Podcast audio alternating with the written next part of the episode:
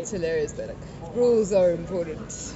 I'm recording now, so anyway. It's good, sexy though. Thank you. Rules are very important. They give you a guideline. Welcome to another podcast, surprisingly, uh, of Coffee with Dillian. Starting to become more consistent. I have two amazing women that are doing amazing stuff. Uh, I don't like to name names, so they name, they'll name their own names. And in sending government names and nicknames are, are welcome. Uh, we are in in Hyde Park, Moneyland, uh, in a, a restaurant that looks like, I don't know, something out of uh, Wes Anderson movie or something like that. Uh, it's a great library look. Trying to be fancy. I wanted for my library space. Is that going to not put me in the fancy world? So yeah. Yeah. So hi guys, how are you doing? Good, thanks Dillian. How yeah. are you? Doing good. Doing Please good. Introduce yourselves to the people, the masses that actually listen to this podcast, the ten people that listen to this podcast. Hello, ten people. I am BusaBuntu. I'm a disruptive media entrepreneur. I own a company called BusaBuntu Pictures, a foundation called the BusaBuntu Foundation, and they're all under my group, the Ombonisi Group. Um, I am Sheetal Mangan, and I'm a filmmaker and unintentionally a provocateur at times, which I'm testing out. Um, and I own a production company called Atman Media, and it's an like indie-focused film company. That's amazing. So two women doing film. Mm-hmm. What yeah. is the film landscape like right now for you guys? You know, there's a lot of promise, I think, of change and access for yeah. women, but the hard realities are still the hard realities, man. I, I think know. also Sheetal and I have a very different perspective because mm. uh, Sheetal's had a very different journey in film, um, and I think that might be interesting to share with yeah. like other women how, in what, terms what, of yeah, how it's affected us, because I think that you're right, there is promise, but like systematically, is there a lot of shift? We're not so sure of that. Mm. So. Um, Do you want me to start with mine? Yeah, or do you start want... with your journey. Okay. Yeah. So um, I, like Sheetal, we both studied at AFTA. We were in different years, and I graduated in two thousand six. And then I was fortunate enough to get a low-budget T V show as a presenter. So I graduated with live performance. And it was really educational. It was really interesting to see how low-budget television for E T V worked. Um, but I just knew it wasn't me. I, knew, I started sensing I was more into independent culture, and I spent about two years going to random um, ad auditions, and the casting process really just broke my spirit. I was just like, this is not, I felt like I wasn't having a conversation with people, and I'm a super geek. I want to feel like I'm in a space that makes me always feel like I'm learning. And then there was a seminal moment, I think it was two thousand eight, I did an H B O B B C show called The Number One Ladies Detective Agency. That's cool. Yeah, and it starred Jill Scott. Yeah. And uh, it had Weinstein money. So we all got trapped in the Weinstein bubble somehow. um, but we. I mean, if Weinstein gets Jill Scott, it's just I mean, evil. He reached evil. us in Botswana, this man. um, he didn't come on set though, thankfully. Um, so we were filming in Botswana, and it was I was a featured role. I mean, all my scenes were with Jill Scott, but I didn't have a lot of dialogue in terms of I wasn't recurring. I was in that one episode, and I had my own trailer, and I was wow. treated with babe. I was like, what's happening? But it was the level of professionalism and the level of care, even yeah. if it was false, there was just this sense of you are valued here for your skills, and so we will treat you that way. And it just shifted my whole perspective, yeah. and I was like, right, I need to learn more. I left after, I didn't feel like the barriers that existed across the media space were things I could change. So then I went to Paris, and I studied uh, at a school called L'École Internationale de Théâtre Jacques Lecoq, and it teaches you about the language of gesture. People would call us mimes, but we know that we understand the language of gesture. Um, and I just didn't like Paris so much, so I didn't stay for my second year. I then went to go do my master's in England, which is uh, an M A in arts, uh, filmmaking and the creative economy, and that's where I learned how to actually be an entrepreneur in the creative industries, because you run a company for a year in the degree, and they teach you how to literally create a product, put it into the market space, and go through that process of business behavior. Yeah. Um, and it was incredible The university then sponsored me for two years to run and test BusaBuntu Pictures in London. It was phenomenal, and I just made some short films. I made a short film called Izulu, which we took to Cannes for exhibition in the short film corner, and I felt very much in power of my journey, in control, but also very much broke. You know, I lived in London, and it's an expensive city, and so I had about four jobs at one go. I worked in retail, I worked in everything that I could work in to be able to put that money into paying my rent, which was my largest overhead, and doing stuff and learning how to make this business work. And now I've come back home with that knowledge.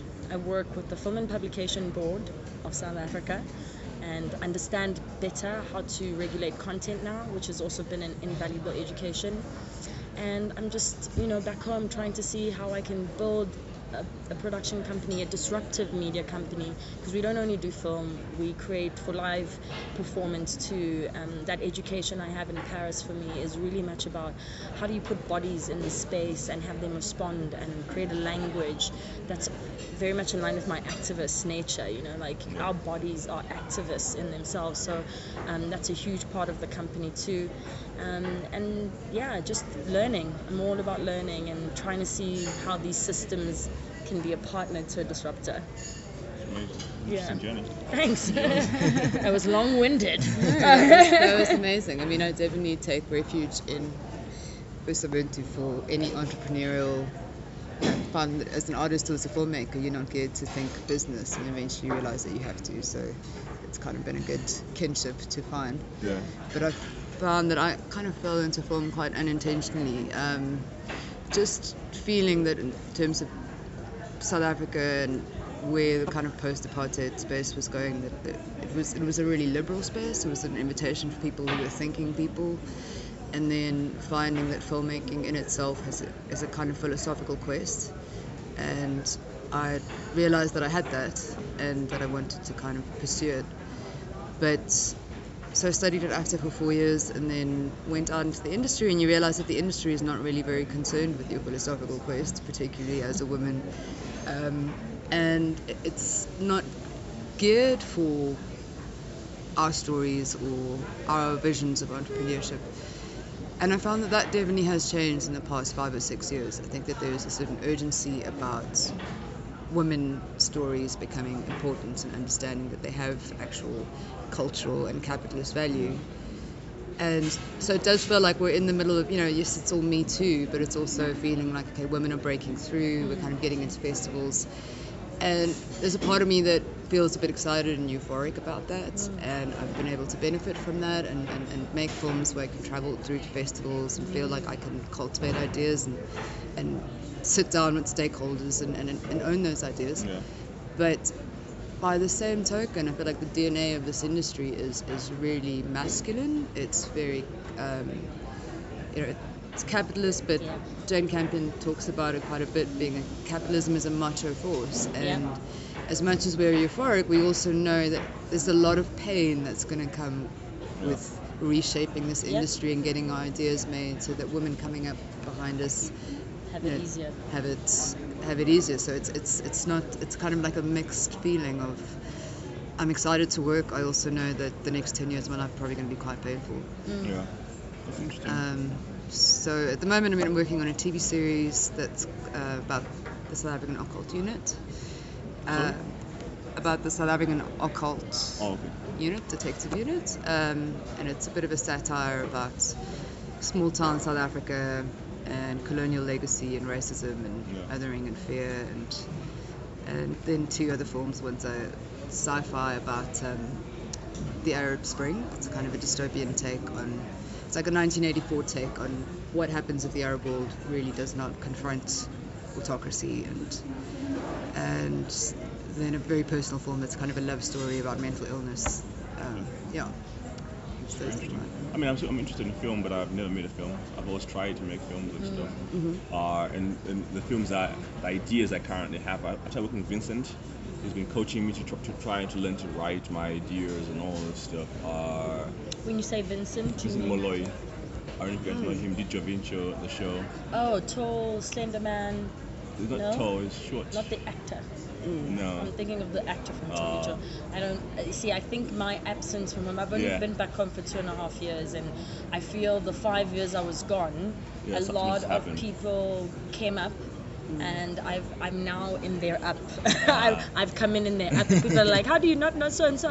And I'm sure I know them by face, yeah. but I don't know the work related to them yeah. yet. So I feel I'm playing a lot of catch up in terms of how um, artists have come up in the industry, mm. male or female. Yeah. Um, and in a way, I kind of like not knowing, because I would rather have a perception of somebody through work. Yes. You know, I'd rather have worked with you or gone through a stage of knowledge sharing, like studying yeah. with you, um, because I think for me that's what I value in other artists, is the capacity to collaborate, the capacity to learn from each other. Um, and sometimes you know that when somebody is a part of a production, particularly if it's a broadcast production, that may not be how they want to express themselves. Yes, it might true. not actually be how this artist wants to be seen as an artist, an artist, but they're in a position where they can make an income and they support the story and are a part of it, but maybe there's no real passion. So yeah. I, I always prefer to meet an artist on an artist's terms. terms. You should check out his other movies. Like, I don't know if it's out yet. Are it's Skulls of Our People. It's about the Namibian genocide, and it's an interesting film that you... I heard good things about. Yeah, that. So you worked on that. That's okay. Like one of his passion projects and stuff. Okay. Uh, so I've been nice. working with him to try and figure out how to get my voice out there. And, and the biggest challenge has always been like the the ideas seem like I don't know the, the rest of the world would get them. So mm. the kind of show I'm trying to work on, it's, uh, it's called Youth, Youth eighty-nine. It was born in eighty-nine, mm. but it's about tracking this guy's journey uh, as a young entrepreneur in Cape Town, trying to make this ridiculous idea of his happen. But it's about around the people around him that are important, how they shape his life and relationships he has and all stuff. Because kind of like currently we're not getting enough, enough content that actually is relatable for some of us. Yes, it's relatable, yeah. yes, to the one hundred percent. broader in to the broader world, I guess, to the, to the broader South African context. But it's like yes. I'm looking for that. You know, as Zanzari is problematic in his issues and all that stuff. But I, I love yeah. Master of None and mm. the simplicity of the journey of trying to make something out of it, and, and the, the, the identity crisis and the whole growing up crisis, adulting one oh one kind of things, like yeah. having kids, having not kids. That's the kind of shows I'm trying to figure out how to make. Okay. Uh, with your guys' take on the current storytelling campus, let's call it campus, I guess, what's happening right now in terms of public T V, but also indie. What, how do you how do you feel about that? Like in terms of how, the stories, are they relate, very relatable, or you feel like they're too? I, I think the culture is, is is maturing and it has a lot of catching up to yeah. do. I think apartheid's done a lot of damage to mm. film culture and to the television. Culture for stuff. Yeah, uh, and you know.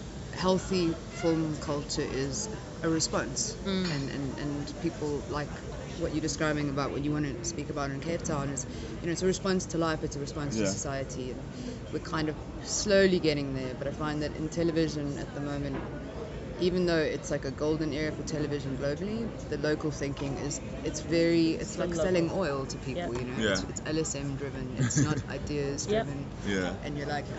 Why? Yeah. Um, and I think the thing is, the people who have the capacity to actually be risk takers are the only, um, I don't want to say brand names, but the only subscription uh, brand yeah. that we have there, because they have the capacity to become like an H B O. I mean, I'll just say it, D S T V, because they're the only one. But D S T V is the one who should be taking the risk, because they're a private mm. entity. Yeah. S A B C has so much that they can't do because they respond to legislation. They are a state entity like B B C. You know, they they they are so many places that they can go. You know, and what they need, I think, because I also feel people need to just bring in and reel in their expectations for the national broadcaster, because the reality is it's always going to be the national broadcaster. What we need from it is for it to start looking the way we film it. If I'm filming on an H D camera and then I go look and it's an analog image, it hurts my soul. um, and I'm just like, it's twenty eighteen.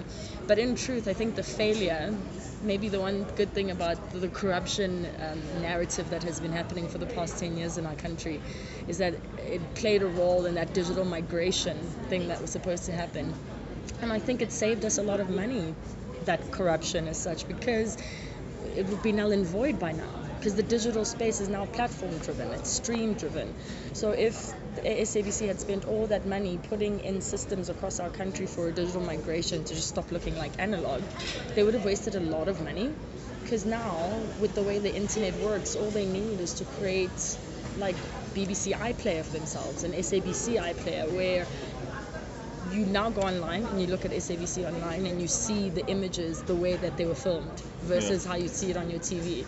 So I think it's given the institution an opportunity to be like, okay, I'm not supporting corruption in this statement. I'm merely saying that if there was a silver lining in all of that poor behavior, is that our national broadcaster was saved a lot of money that it can now hopefully look at into putting, into supporting young people who are, who can work within their mandate.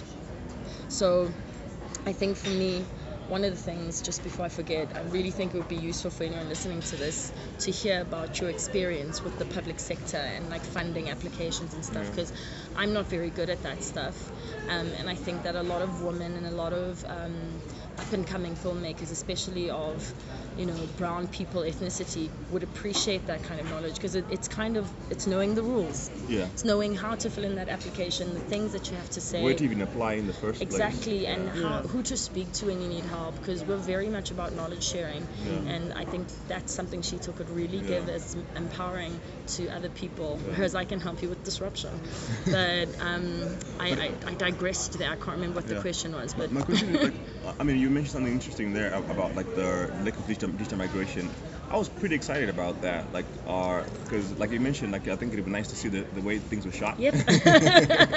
I uh, shot on a Canon. This does not look like a Canon outcome. You know? And, and it's interesting, like, I'm, I don't think S A B C would even be bothered to even invest in an iPlayer. I, I, I feel like, uh, I don't know. In terms, because like of the way they work, I think, unless there's some political buzz around it.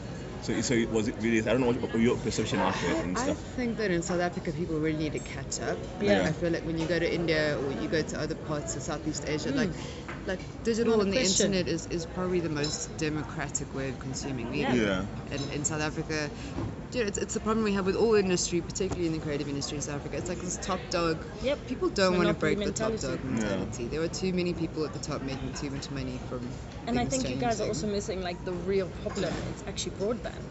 Yeah. Because yeah, even if S A B C be... did shift over as a state yeah. entity into a digital space, the reason we're not in line with Asian spaces like India, like China, mm. is because we're still dealing with like two providers who provide broadband, and then they give it to mm. telecoms mm. who still like charges more than they yeah. would in Nigeria. So one hundred percent. That's the real problem when it comes wow. to like how are we as audiences going to be able to consume content in that manner. And that's why I was like, I don't think it's government that doesn't have an appetite for it. I think they have had. So D S T V basically benefits from the hundred percent, hundred percent. That monopoly culture. Yeah, and the thing is, they are the only current yeah. subscription platform across Africa.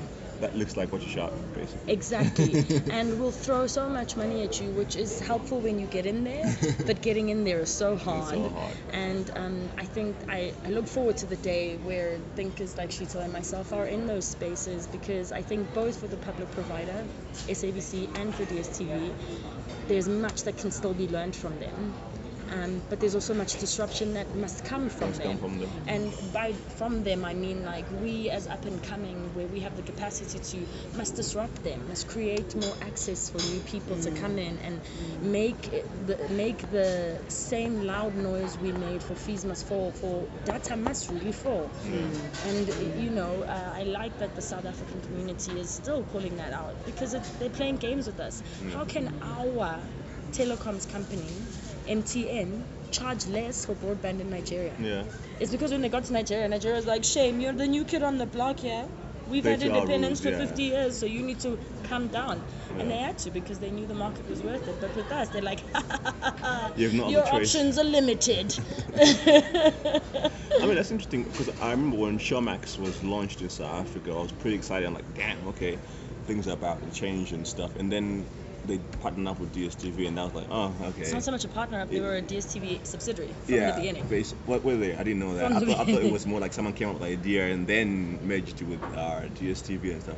And that's interesting to watch, because I, I really thought maybe they were start commissioning more, more content like net, like what Netflix is doing. Absolutely. Because some of my favorite yeah. shows by Netflix are not necessarily American or European, they're British. They are, they are like the more like like European films, like on independent stuff, independent stuff that's mm. on Netflix, that's interesting, like detective shows and all that stuff that you never would have watched anywhere else. But but through Netflix, you're able to kind of see the world in a different lens. And at ShowMax, mm. I think kind of lost that. And it's fine, D S T V going to the cast of broadcasting and complaining, making their complaint about how Netflix is playing is playing what unfair. I think that, mm. there, there was a whole thing mm. about it. What do you guys thought on that? Like, our, like you're saying, disruption. Do you think that there's a need then for someone, one of us, to create our own digital platform? Yeah, so that's Is there funny. Space for that? Yeah, I, I think we've been testing yeah. at BusaBuntu Pictures for three years now how to create a digital platform, a streaming yeah. platform, because it is, and I was saying this to Sheetal yesterday, I was like, we are in the era of being pioneers. Yes. We just need an investor who's going to understand us and invest in our concept. Yeah. And that's hard. And truthfully, I've had to learn the hard way that maybe I need to look outside of the African continent for an investor um, where I have main ownership, but like yeah. who's just going to understand the benefits of creating a digital streaming platform in Africa with an African perspective. Yeah, I mean, I also think sort of satellite streaming is like really outdated. But, yeah. but you know, Netflix is kind of, I think it's it's a good primer for a market like Africa, just to, to sort of get us into the streaming mm. yep. culture. Teach them what it's about. But like in the Arab world and in so many parts of, you know, what African audiences want to see and what Netflix is going to buy and commission are not going to and be the same. And not going to be the same thing, exactly. definitely. So eventually there will yeah. yeah. there will be an African streaming and service. And Kwesé tried that. What do you guys think about Kwesé? But it's still satellite yeah. also at the same time, but with some digital. I think the thing is the East is leading a lot when it comes to digital uh, progression and streaming. Mm. When you go to Kenya and you speak to Ghanaians, they're yeah. just different dialogues when it comes around it. And it's truthfully because the broadband conversation for them is moving, it's progressive. Yeah. They mm. don't have such monopoly strongholds in their country. Yeah. And so there's been investors who've invested in new ideas because they understand that this is not the future, it's the current.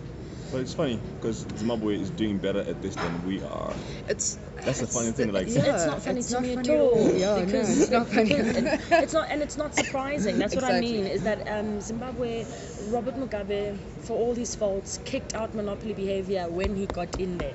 He was like, I'm going to do it violently. We say this while sitting in the heart of monopoly capital. Hyde Park. No, but you have to look at the behaviors. And I'm not condoning in any way how things happened in yeah. Zimbabwe, but what certainly happened was a cutting off of monopoly behavior. Because South Africa transitioned peacefully, Um, and a lot of things we were sold out on, and we're now realizing twenty-five years how much of us was still given away in those treaties and those yeah. sunset clauses. Um, it, it doesn't surprise me at all that Zimbabwe is already pr- more yeah. progressive. They don't have as many rich barriers. Like, you're talking yeah. about someone who can throw a billion rand to shut your business down.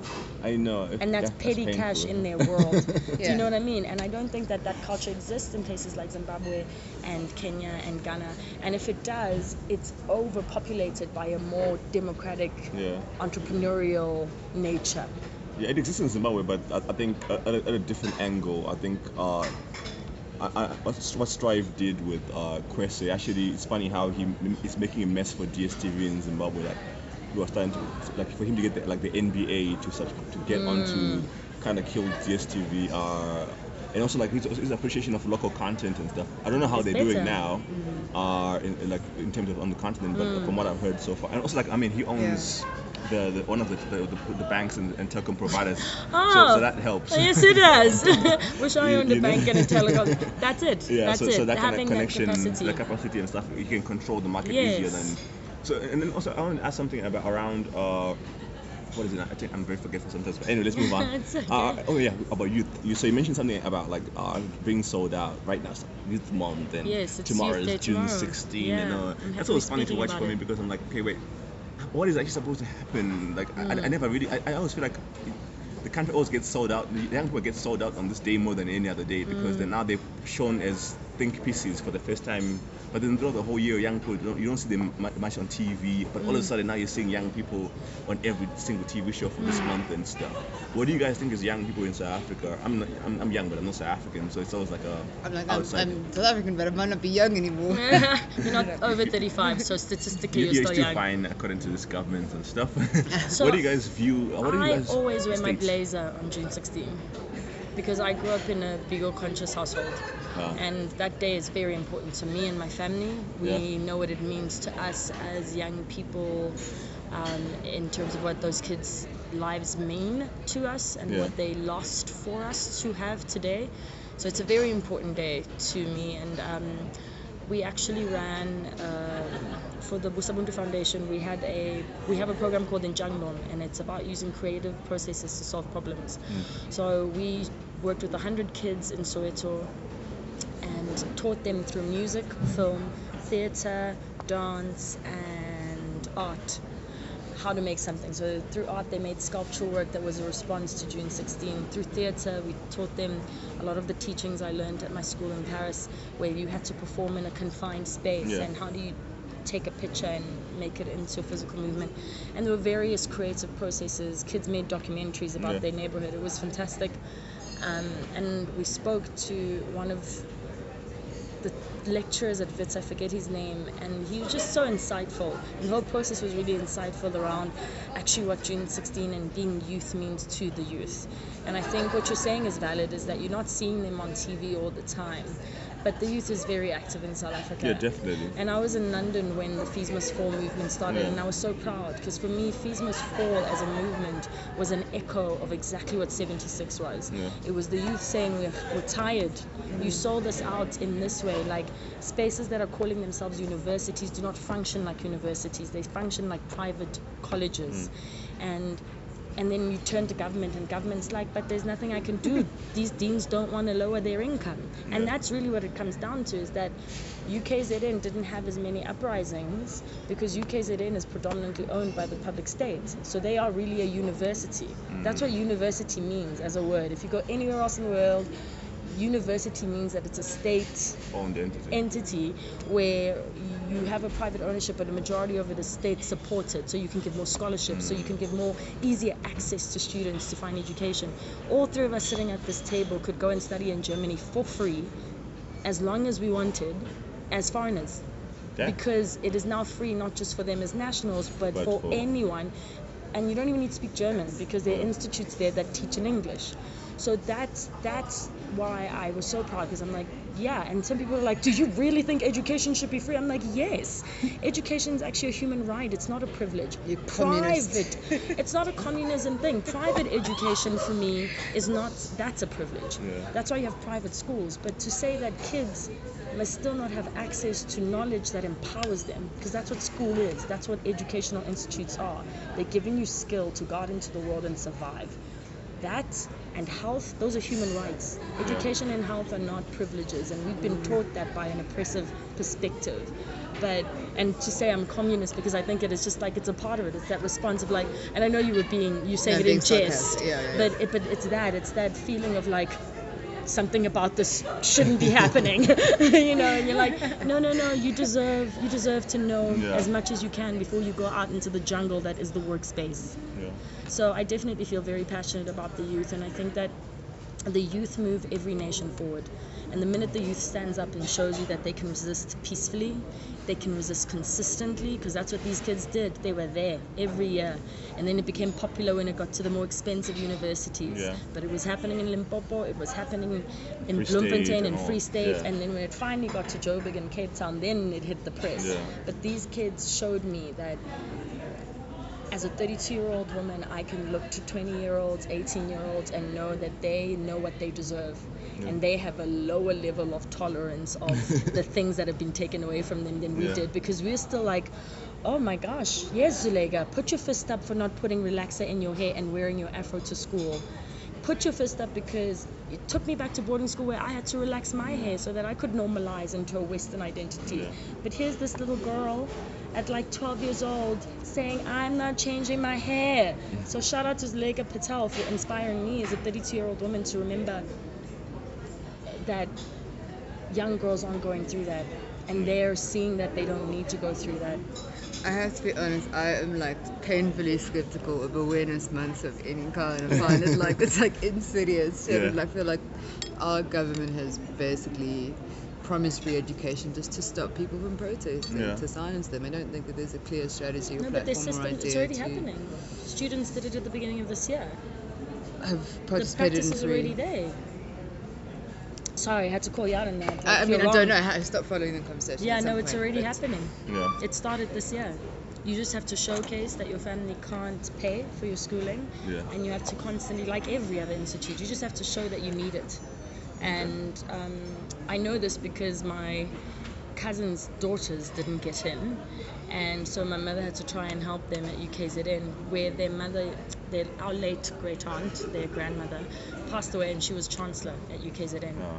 So it was really easy for them to get in. Like, they had legacy at an institute, and they just had to follow the rules. But sadly, um, my nieces and nephews are not the most um, hardworking people, so that was their own fault. But yeah. in response to what you're saying, your skepticism is fair, but in that regard, it's already underway. It's already happening. But that, I mean, that is something that makes yeah. me hopeful about yeah. South Africanness of just... And young people taking action and being... And as and a society that we, we, we deal with things, and we try and deal with things optimistically and passionately, mm. and, you know, and you, you kind of... We make enough noise, things will change. Yeah, that's interesting. Yeah. That to be question on, on so so okay so the the the fought for the education and stuff, and so now let's talk about the quality of education, particularly in film school and stuff, and, and the creative industries. I, I always, I mean, I'm a big advocate for education, but I, I I've been at institutions and I've worked with students a bunch of times, uh, and and I always find there lack a lot of education of the real world, practical. I, oh, yeah, I don't know. I think the art world and the creative world and film yeah. worlds really rely on elite circles to function. It's yeah. part of the it's part of the D N A, it's part of the whole mm-hmm. construct of the thing. And so these schools are overpriced, they're inaccessible, and in South Africa that basically means that the, the really cool, really talented, popular like filmmakers that should be coming up, which are kids from the township who understand way more about a pop audience than I'm ever gonna know, yeah. are not getting through. They, they don't make it through. They they kind of they're punished in film school. And well, yeah, we, we also have a very particular lens on film school because we went to a private yeah. school. Um, AFTA is a private institute. Mm. Um, I don't Did you learn know... everything there? Did you learn like so the business very... side? No, no they not would not all. give you the keys to the kingdom. They're like, here, you don't use a camera, we're going to throw you they've, out. They've started, they've started teaching entrepreneurship and the producing, I think, but I think it's also just they didn't know. That's honestly my feeling is, yes, they don't want to give us the keys to the kingdom always. We know this. They still haven't given us our land back. We know. Standard. But when it comes to actually, the truth is, my feeling is that a lot of these people who are running our media industry yeah. have very basic level skills because they learned during apartheid and their pigmentation got them work, not their skill. And so if you go into work based on something that's not skill-driven, once people come up who've learned the skill yeah. and are are reading about European filmmakers, Latina filmmakers, like are actually interested, like you said, who are thinkers, we're now competing with a dude who happened to be Caucasian and happened to be able to pick up gear. And so that's why there's a fear response and there's no passing on of knowledge mm. from these guys, because it's a case of, my feeling is a case of, you know, they don't know what else to do. So our education at AFTA was what I think our leaders knew. And there's a rumor. Ha, I don't cannot, call them leaders. These are not I don't know what else to call them. Without, I'm trying to be as P C as possible. With the owners of the institute. Okay, so the owner, there's a rumor that they started AFTA because they were being excluded within the industry. And so AFTA became their way of creating short films that they could make go to ah. festivals and using young people. So it's like a company structure. Yeah. So and I, I got that feeling when I was at AFTA. It was like it was structured like a company because there was no strong curriculum. That was my that's my criticism of my schooling days. That when I think of Wits kids, and that's why I think it'd be interesting for you to speak to someone who went to Wits or yeah. Rhodes, because um, I think they had a very different structure, far more classical structure to their training. Wits, I think, has just started introducing film, and we didn't have classical structure at all. Like it was very much it like was the a, film it industry. It was a very like made up. Yeah, it, it was, was a business. They were like, like how like we you couldn't get these tell kids to make movies. It's going to be a fly by night thing. Yeah. But they, they've survived and they've and, done well. Absolutely. the and they're getting more and more support. Yeah. But I think the one thing I'm really resented about the whole experience is just um, it had so much post-democracy, like white liberalism. Yeah, like it had this agenda that we weren't we weren't allowed to tell stories. We had to save the nation. We had to give it hope, and it was just like I think they were campaigning to be seen as a, uh, a genuine tertiary institute, because while I was there, they were still not recognized by the educational department. So maybe that was part of like, look at us, we are liberal free, like look at us white liberals, we're part of the struggle. Mm-hmm. No, I mean the, the slogan of the school is is the Kwesé slogan. I mean it's like it's all quite like beautiful post-democracy yeah. stuff. You know, where you're just like, but I think it's I mean it started out earnestly. It's definitely served its function. I don't think we would be here today if it didn't yeah. exist. And other filmmakers, other they filmmakers they definitely have, have given a lot of young kids who would have not had access to that skill a space to go to that skill. I mean a space to gain that skill. But like Sheetal said, it's still exclusive. Very few kids can yeah. afford forty grand a month, and that was in two thousand six. I'm yeah. sure it's more now in twenty eighteen um, for education. Yeah. And but I, I mean, I taught I taught there for a year, and, and six months into the program, got really frustrated because um, I'd had kids in my class who were not participating. Um, like they wouldn't put up their hands, they wouldn't engage, they wouldn't necessarily submit things on time. And then you'd see their films, and their films were amazing. Yeah.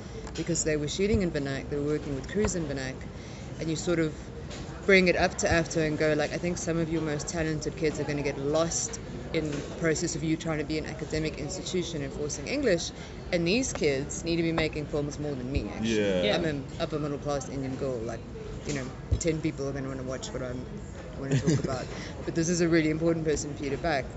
And they come up with a really superficial response of like some kind of summer English school thing. So, oh, so rather than learn isiZulu, the most spoken language in the country, mm. let's continue to impose a European language on people. Like, this is not an academic craft, you know what mm. I mean? I mean, you can get academic about it, but like, yeah. like film is not meant to be it's practical. Yeah. And the academic, the theory side of film is for you to understand the difference between appropriation and appreciation. If you learn how to reference well as a filmmaker, as a storyteller, as an artist, you'll never appropriate, because you'll definitely give reference to the place that you got your information from, because you've changed it and made it your own.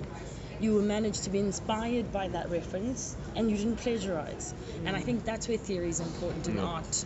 Um, but yeah, ninety percent practical. What are you doing with, with your body, with your hands, whatever type of artist you are?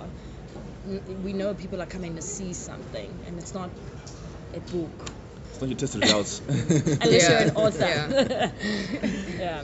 That's that's super interesting because uh, I mean I think our the cycling. Sorry, I just want to say also, just because we're on record, Boston is I think one of the more interesting institutes right now for young people yeah. who cannot afford places like AFTA or Wits, because they have a rather integrated curriculum. Yeah. Go and check it out if you're interested in film. Their film studies includes media law, it includes accounting, it's now teaching kids around business whilst they're learning how to make films. So yeah. if, if of those ten people, one of you also wants to make a film like Dillian, uh, or you know a young person who does, yeah. um, I, w- I would say start at Boston. Do you think it's, education is important to, like, if you say, for example, you have access to gear and you want to shoot a film, mm. do you think going to school is important, or is it just more the act of making films?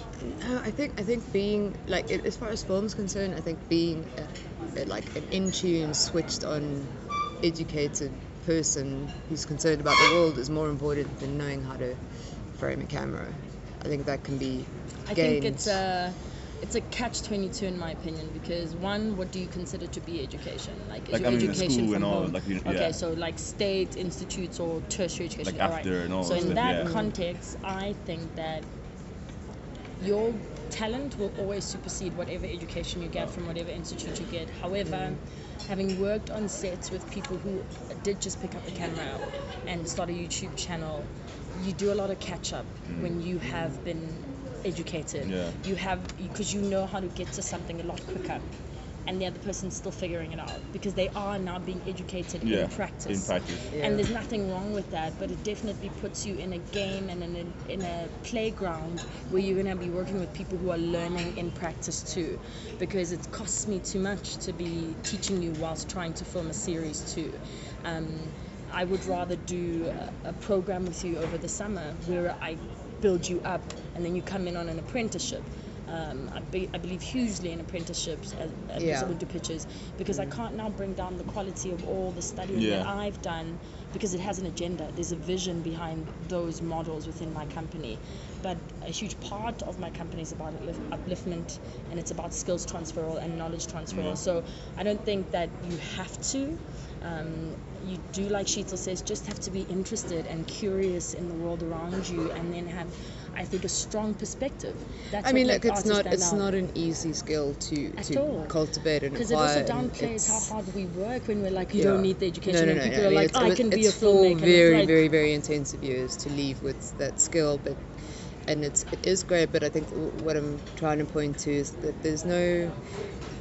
There's no training in terms of how do you go out and then build a career as a filmmaker. Yes. Nothing, nothing, nothing prepares you for that. for that. I felt like my education around that came from just traveling film festivals, and you've got to like save up and sacrifice holidays yeah. to just go out and but be at festivals and understand. That's why apprenticeship is so important to me, because you and I had yeah. the. The, the privilege through our family structure to mm. go overseas mm. and seek this knowledge. I mm. was fortunate enough, you know, the National Arts Council sponsored me for my studies in France. Um, By the way, you must apply, because it's, it's closing next week. Please apply. We Do it. Apply. It happened mm. for me. It can happen for you.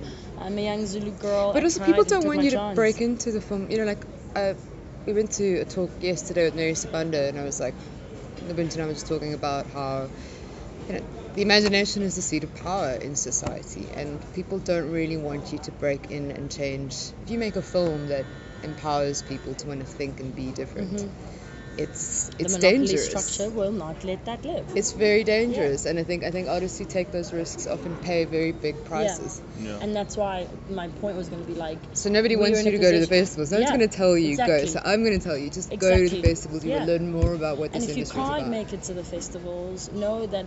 We are in a space right now where we're trying to make it more accessible here at home. Like, that's one of my missions. Yeah. Like, BusaBuntu as a brand, as an idea, is all about making access to that kind of knowledge easier for people who yeah. are interested in it. Um, and knowing that maybe one day we will have the kind of funding available to take ten kids to a festival run every year. Yeah. And it would be for them to learn, you know, you'd be a runner, you'd be running around doing admin, but you'd be in the festival environment, and who knows, three years later it would be your film showcasing. Yeah, that's super interesting. That's like a, and yeah. also, sorry, Sheetal and I have a very strong feeling about Western uh, festivals. Do you, uh, don't Let's talk work, about them. yeah, don't go to European festivals to try have them validate you. This would be my advice to any non-Western filmmaker. Don't go to these festivals and mm. think that Cannes or Berlinale yeah. or Venice is there, or Toronto is there to, to validate you as an artist. I mean, we need to get over this because it's a Western perspective. As a, as a standard for yeah. culture, it's yeah. just such, you know. Because it's like, not the standard. There are elements, there are gems that are extraordinary in this world, but the Western perspective, especially on Africans, yeah. what the West has taught to be African is not how we yeah. view ourselves as Africans. So when you present your films there in the African corner, they're like, we don't get it. And it's because they have their own idea Ideas and their own written histories about what Africans are. So yeah. it's a good place to learn, it's a good place to exhibit, but it's definitely not somewhere that you should hold in high regard, because you can do better. These are tools, you know, they're tools. Yeah. And I feel like people get really caught up in... There are development labs and there are all sorts of things that are attached to festivals that are about helping mm-hmm. people cultivate talent. And, and I think because we really do have a lot of scarcity issues in mm-hmm. Africa and in yep. South Africa around this industry, people want to go there and like think about think about it as an accolade. But in reality, great filmmakers don't go through labs. Mm-hmm. There are very few people who define culture who are like, or homegrown in a lab, you know, like it's it's it's it's a bit of a it's great for women because it gives you a little bit of extra clout to say that this lab and that lab have yeah. improved you. But at the same time, you know, my personal experience with some of them have been, if you're trying to be disruptive in your in your thinking and in your storytelling, you don't really want colonial thinking to come in and yeah. restructure that for you and make it safer. Like, why would you want that? Yeah. I don't really understand it. And um, it, it does take going through the process to understand that you don't want it, because I was yeah. so happy, and I'm, I would still go back to Cannes. I'd go back wiser, mm. but I held it on high. And when I got there, I realized, no, you know what, this is a trade trade fair. And those, that's what these festivals fair, yeah. are. They are trade fairs. Trade and when, if you were taught from the business, exactly, really. I mean, if you were taught from the beginning, if we were taught at AFTA that this is a trade mm, fair mm. that may come with a great accolade if your work is good, mm. then you would have a different approach, a smarter approach, mm. a more confident approach, knowing that you're there to represent your work and get somebody to sign a contract but to distribute it. I do I do have this worry that the, the, the filmmakers out of Africa who are breaking through into the international market and the festivals at the moment are kind of being curated by either really Western colonial lens. Or really American capitalist sort of, like, you know, there's, there's always like, it's definitely, for lack of a better word, there's always yeah. the white guy in the room who's sort of yeah. holding your hand and pushing you through the door, which is which is concerning to me because I feel like women have a, we have a, a kind of a different approach. Our capacity to disrupt is also like we can change the power dynamics. Mm. We can we can change that this this. Craft is like so patriarchal, you know. Yeah. It's, it's it's very every industry has been vertical. It's it's the director at the top is God and everyone else is a slave. It's like it's like we can come in and sh- really shake it all up. Yeah. So we need to. We and need what's to interesting is that make sure that we're not having having a, a, another person like Weinstein. We're not having basically. Oh, how do I say this without being like so? Oh, just say hey, what you mean. Yeah, like... You don't have you don't have like a white person who's holding your hand in this space because they're going to groom and condition a version of you that is probably not going to be as impactful. Yeah. And rightfully so. You as an artist, though, as a brown person, also need to have the confidence in that room to stand for yourself. Mm. You can't put all and place all your confidence and capacity on that person if you are ever in that situation.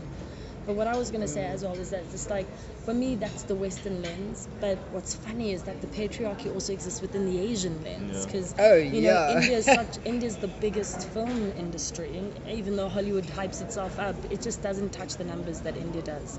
Which is why I don't call the Indian film industry Bollywood. Because it would suggest that the better film industry yeah, wants to be yeah. lesser. And I don't think that's the case. Um, But the, the patriarchy and the supremacist structures, you know, as much as I think supremacists are basic and limited and lack evolutionary coding, they've been very effective. Yeah. And they've gone from a macro to a microcosmic infiltration of our societies. So that's what I think is very important about what Shito was saying, in that when women are in spaces and true feminists, who don't only happen to be women, but like if it's a woman and she's a true feminist, which for me means true equality. You know, I don't look at the suffragettes in England as a feminist movement. I look at it as a catalyst for a feminist movement, because the civil rights were the first feminist movement because everybody got a vote. In the suffragette movement, it was only Caucasian women. And I think that's just because of the power they had. Mm. And what they did was important. But men are, who were not Caucasian didn't get a vote. And women who were not Caucasian didn't get a vote. And that's not what feminism is to me. And so, harking back to what I was trying to echo about Shito's point, is that when feminists are in spaces that have been really oppressive and have not given people access to opportunity, they shift it. They disrupt it, and they create new worlds, and they create new opportunity, and they create a, the potential for us three sitting here to be pioneers. Although what, what what what is always kind of like funny to me is is you know, this is the level of intensity of conversation that we probably have every time we hook up and have a cup yeah. of coffee. This is a general and, conversation. And for I'm us. Thinking about like like the guys who are at home. It's like yeah, no I'm man, I just want to make a superhero movie. Like, like men have this shit so much easier. They just sit around and they're like, yeah, let's let's make the next Matrix, you know, or some like awesome. Other bullshit. No one will make another Matrix. Yeah, some things are just easier. I call it generational wealth, and people yeah. think that it's just in money. No, but I mean, like, you're a dude. There's something you've There's inherited. There's something there in there. Absolutely, because yeah. patriarchy said it, made yeah. it so, you know. Obama, Obama is an example of, like, Jan's patriarchy and being like, oh, the non-Caucasians are getting upset in America. Let's bring it up. They didn't get upset. They were like, we're never letting you guys do that shit ever again. And that's how Donald got in. Yeah. But it's interesting because someone like uh, Barack Obama was that makes me a little race. afraid for my life. Wait, wait, Barack makes Obama... me a little afraid for my life. Of like I come out making this like very anti-patriarchal. I think you have to be so smart to dress it up as entertainment and make it pleasurable and like feed people the opium, yeah. you know, in a way that's they don't realize that they are being disrupted. Do you think, you think you're in more danger than people like um, Trevor Noah, who are calling Donald Trump out every day? No, like, I think I think Trevor's in such a fascinating space, because I look at someone like M I A's like storyline, yeah. and you're going, you know, she really was... M I A is a musician, by the way, dope-ass woman, check yeah, her out. Yeah, she's like a Sri Lankan Tamil activist, um, rapper, and... Dope, dope rapper. Dope, dope, dope, dope, dope. Was, was really, like, hard done by the establishment. Yeah. The Western yeah. establishment. Can we please be specific? Because the thing is, we also have this tendency in our dialogue to continue to speak towards the Western industry as if it is the industry. Yeah, like right. we we are meeting M I A in Africa for the first time mm. when she came with this documentary, yeah. and she hasn't toured Africa and hasn't mm. had a campaign for African or the Latin community or the Asian community. And I think that maybe if she'd had somebody on her team going, look, America's not giving you a four-year visa and you can't come in, go sell your stuff in China, go sell it in South Japan, Africa, go to Japan, yeah. go to Brazil. I think if she'd had maybe somebody who was more disruptive and diverse, um, she would have seen that actually the future is in the BRICS chain. These are the people who are going to be making money in the next twenty to fifty years, because they're going to be competing with the World Bank as a cluster. So I think that that insight is not available to but, everyone. I mean, I think it's it's it's a bit like... Okay, I mean, there are part, parts of us who feel a bit betrayed that she went so hardcore into American culture and gave her life to being an activist within it. But then, you know, you think about someone like Trevor Noah and you kind of get it. Like, sometimes people have, these people have to be in that space. Yeah. Yeah, to change it. Yeah. And the thing is, Trevor Noah being there, Barack Obama becoming um, president, um, is all... is all very American. It speaks very much to the structure of the American race, racial issues they have. Because I've heard jokes, and this is not my perspective because I don't buy into colorism, but like often people would be like, yeah, you know, if you're half and half, you know, we're, we're easing into it, because there's still a bit of us represented from like a, a white yeah. perspective. And that because Trevor is half Caucasian, half African, yeah. Barack Obama was half Caucasian, half African, the Caucasian community is a li- the white liberals, as we call them. They're a bit more comfortable because they still feel like they're a part of it, which I think is a fair feeling for anyone to yeah. want to feel represented. And we are the majority in Africa, so for us it's like, we don't need a mix. We know what we are, and our pigmentation has always been diverse. Come, you know, go from Cairo to South Africa, and you'll you'll see what I mean. And um, that is a part of why someone like Trevor Noah is the face of The Daily Show, and not someone who looks like Lupita Nyong'o has married into the British royal family. There's certain levels in which I think the West's evolution and consciousness um, around diversity and inclusion and less supremacist behaviors, it has to be on their terms. That's what I'm seeing. They're doing it on just their terms. Just half-assed, basically. Well, half-assed for us, because we have an African perspective, but for them, they are predominantly Caucasian. So is it wrong for them to want to see themselves in the transformation of their heritage?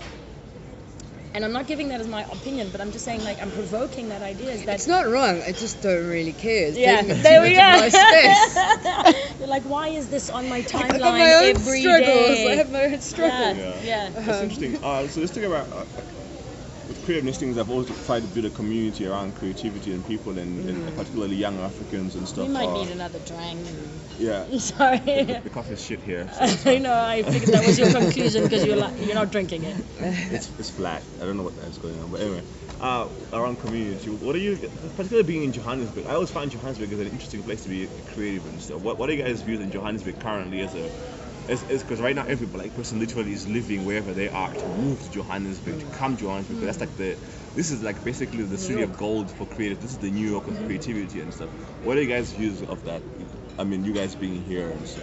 Were you guys both born uh, here? I was I was born here. I've been um, here since I was three. I have tried to leave many times unsuccessfully. Like, I love Johannesburg. I think it reinvents itself, and it's always going through like this hardcore like rise and fall destruct cycle.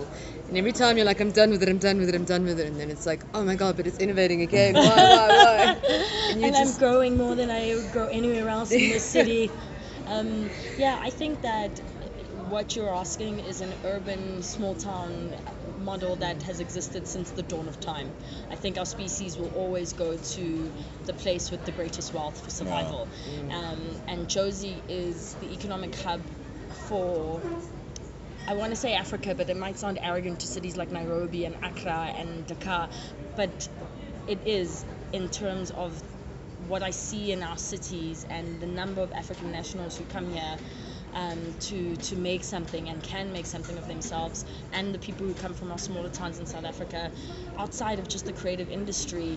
You know, if you're a weird, perhaps put, if you're a weird woman like myself, like a weird Zulu girl with ocean blue hair, you're not really going to find a space for your, yourself to breathe in a small town like Mgungundlovu, which is where I was born.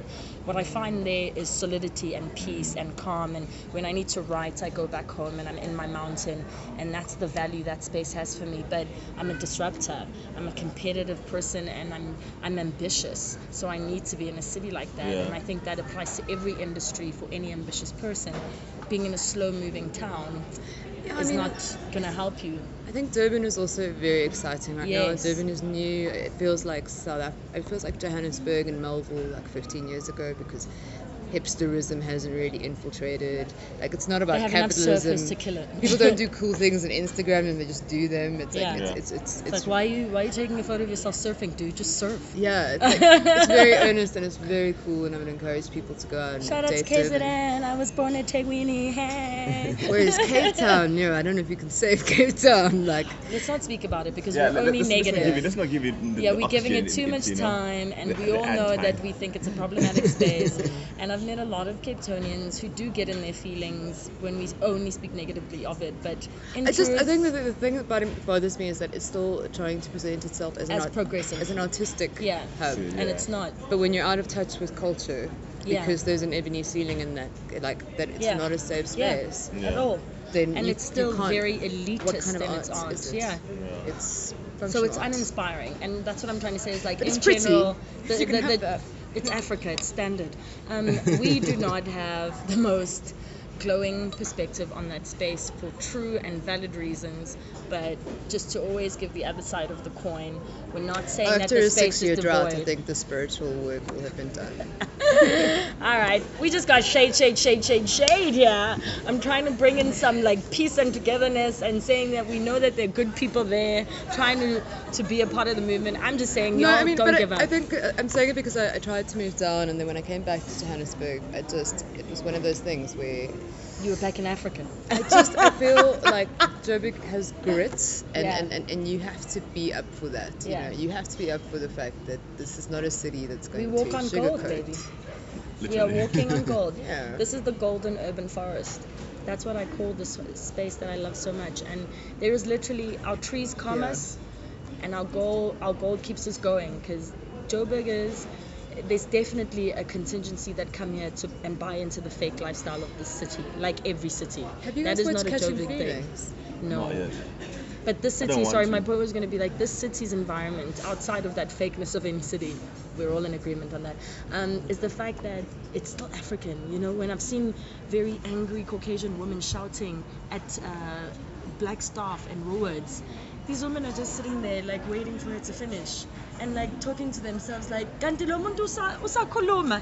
Ish. You know, they're very aware of, like, we're going to keep it real with you, sister. We don't care if you own a million-dollar yeah. house down the road. Treat us like people. See us and treat us like people. And that's the grit that I think we love about our cities, that we don't tolerate that B S. We're not saying it doesn't happen. We're not but, saying prejudice yeah. and conflict doesn't happen in our city. Mm. But there's an attitude about our city where it's just like, especially we won't you, deal with that rubbish. When you're kind of cultivating a level of feminism as an artist, that's really important in order for you to actually go out and, and do stuff and, and, and pioneer.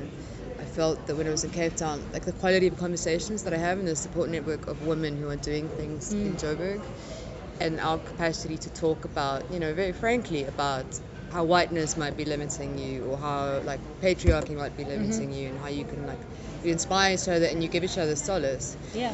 Whereas when you're in Cape Town, you're kind of because you can be it can be really hard to find those. Yeah, because so. most Caucasians in our country identify through whiteness. They don't even separate their Caucasianness from whiteness, because they don't understand that whiteness is a system. And that they introduced the word white and black to Africans with the Western invasion, and that they were trapped by that word before they even came to Africa. I learned the other day that India is just colloquial slang for indigenous, Indian. Are you kidding? Yeah. Indian has no meaning. It has no meaning whatsoever. Ah, uh, uh, the Western invasion. Yeah, keeps man. giving and giving We're learning and so giving. Much.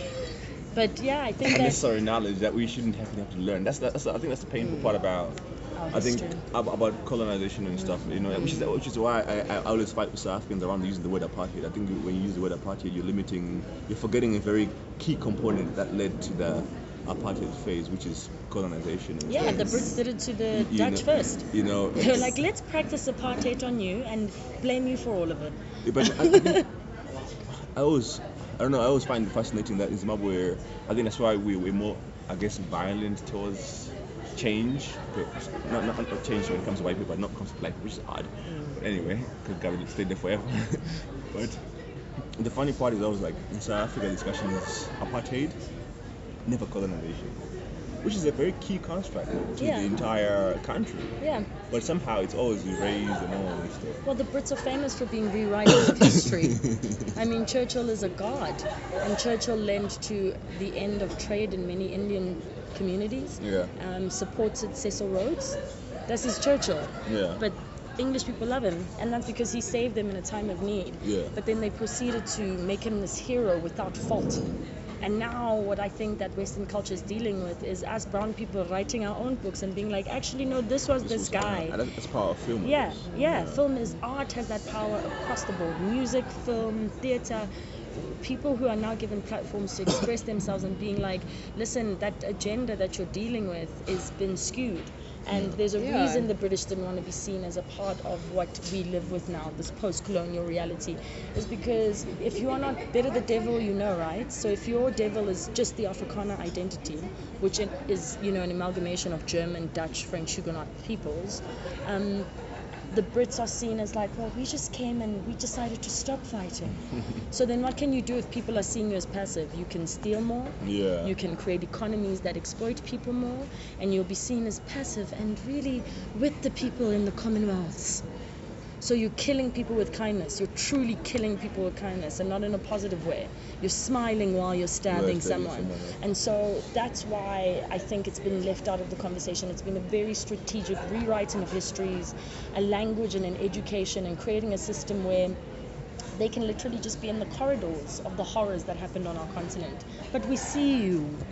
We know. You want to say something? No, I think you said it. I mean, let's talk about, or yeah. you mentioned something interesting about spaces or like, in communities where you can have frank discussions and mm. Uh, mm. what, like, you know, it's always funny. I, I struggle to find a space to kind of hang out at here in in in, uh, in Johannesburg yeah. where I can meet other creatives and safely have come. Brandfontein is okay, but then it's overdone. Ah, and, and there's too much cooling. Where, where do you think is missing in terms of? I mean, you guys are filmmakers, so you yes. you primarily don't need necessarily a space to work from, but it, but maybe you need a space to kind of showcase and create community and stuff. What do you think is missing in Johannesburg in terms of?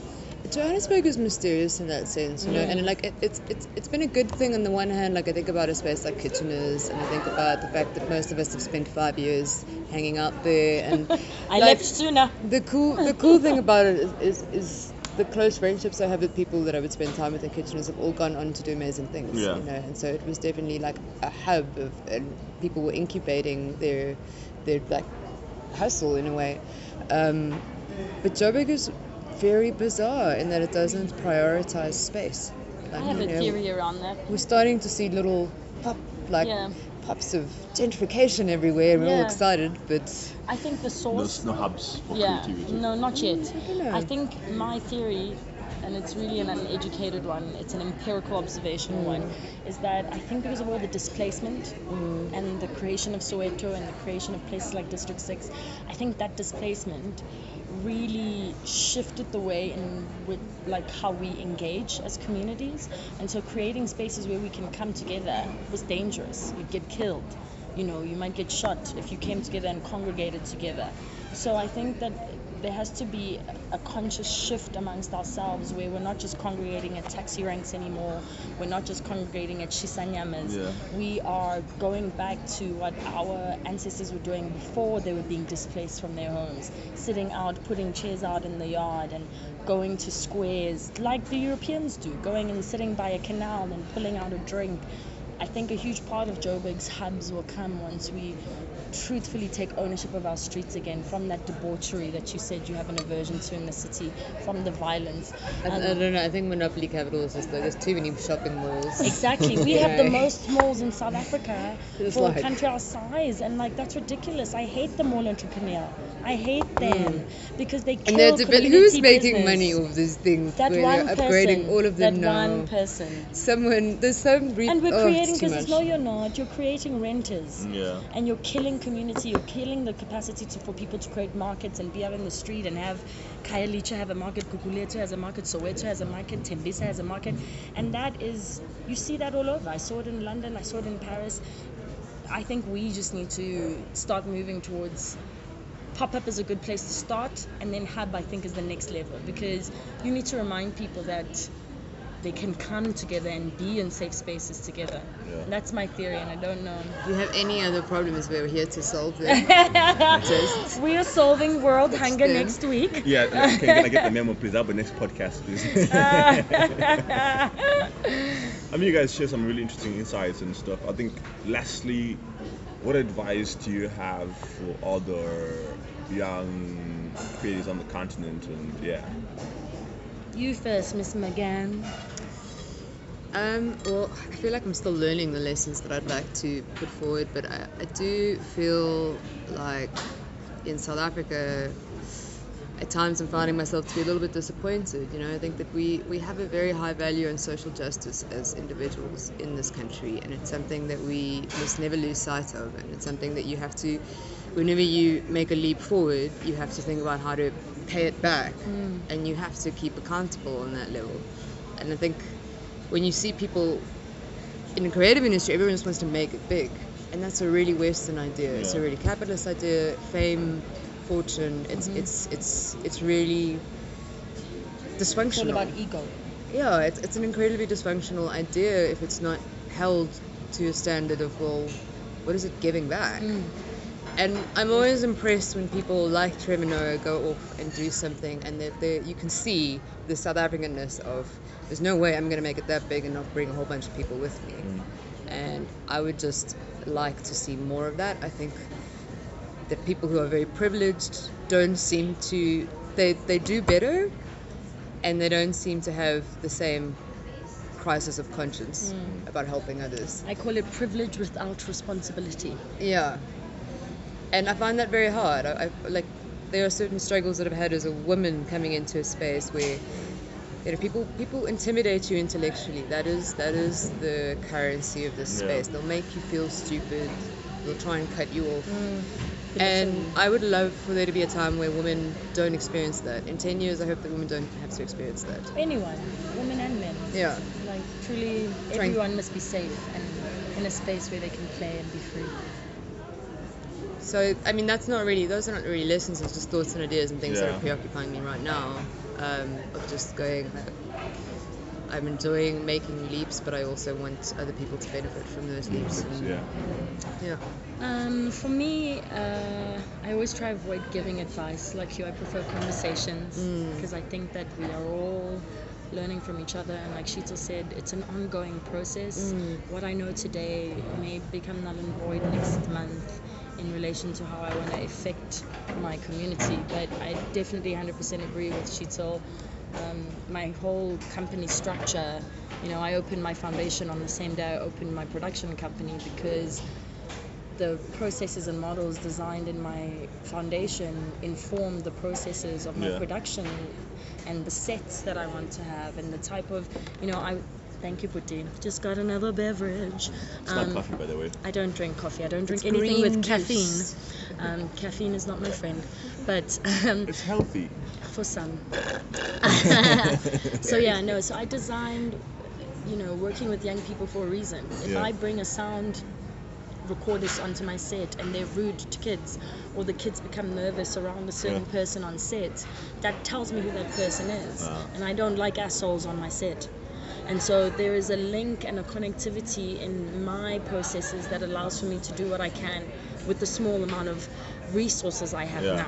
now. um, which I hope in the long run will lend to schools, you know, summer schools with creative processes across the African continent. I want to be able to have kids in Kenya, Ghana, Malawi do a summer program with us and then go and start making short films on a weekly basis and know that that's their voice that can reach yeah. anyone. Um, and again, this comes back to broadband and governments investing in allowing a democratic communication platform.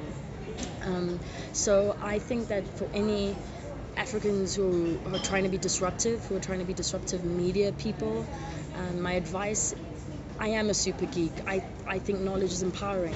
You don't have to go to a university, you don't have to go to the U K like I did, but read articles, find information about this listen industry, to this listen to this podcast, um, listen to my podcast that I've been forced to create over the past year. Um, I'm going to have to sit around and do some research because I'm a geek, but the, the intention and the good thing with listening to people like Dillian and ourselves is we're here and we want you to thrive yeah. and we genuinely are like, if knowledge is all you're asking, we'll sit down and give it to you in some way where you know that just because you don't have sixty grand for a degree doesn't mean you can't learn, doesn't mean you can't be sitting there being like, I will be your apprentice, I don't know anything, but I learn quick, I'm respectful, I'm professional, and I will be there. Yeah. And the four years you spend on a set with BusaBuntu Pictures or with Sheetzel's company could be that education and the confidence you need to build a career. And so, don't don't run around and register companies and build logos and yes, stuff like form relationships. Yes, and, you know, learn first. The most important thing is to actually have partnerships in, in a mm-hmm. creative industry. It's it's the biggest thing. It's I feel like coming up with people. It's really difficult to do this on your own. Don't do it alone. It'll get lonely. It'll be harder. And that was going to be my last point and yeah. sort of shout out to other Africans is that I think there's been a huge misconception about South Africans from our media, especially after the attacks that happened in our city centre that are still being called xenophobic attacks, but South Africans were hurt. South Africans were also in hospital.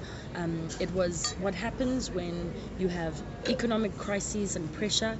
The areas in your community where people are suffering the most will have the highest level of violence.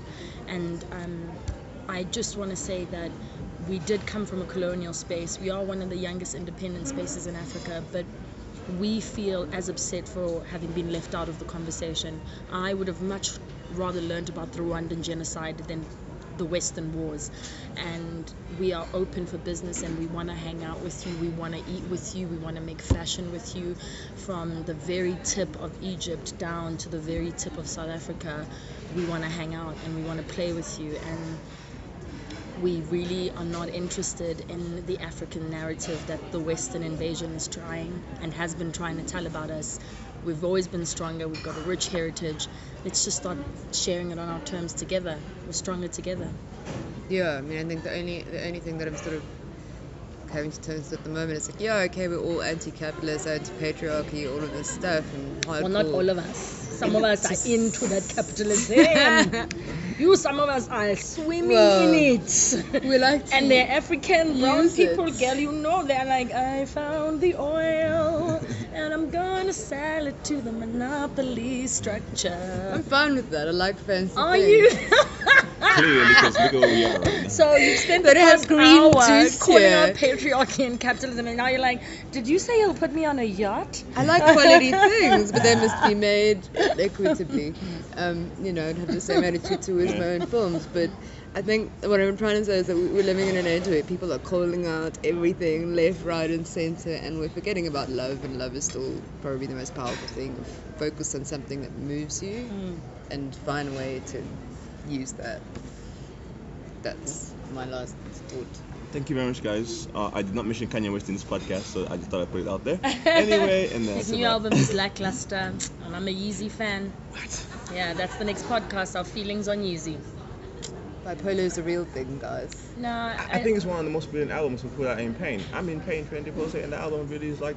Wow. You liked it? I found oh, oh. eight oh eights and Heartbreak far more in tune with his pain. No, I, I think this is. I expected this is, more. I think this is as more as, as raw as it gets. Lyrically, maybe. Opioids and liposuction, man. That shit yeah, is like. Yeah, I think the, the lyrical content takes us to that place, but on a sonic level, and his experiment with sound and it, I've heard him do it before. That's what's let me down. No, true. Is that it, the it, sound it does, yeah, of the album is not, yeah, all these ideas yes. he's had before. It doesn't and really have new more. sonic. I expect exactly the sonic expression is not as disruptive as I thought it would be, because he did go through opioids, he did go through liposuction, mm. and what happened when eight oh eights came out, I was like, yo, heartbreak. It makes your your creative genius go up, my brother.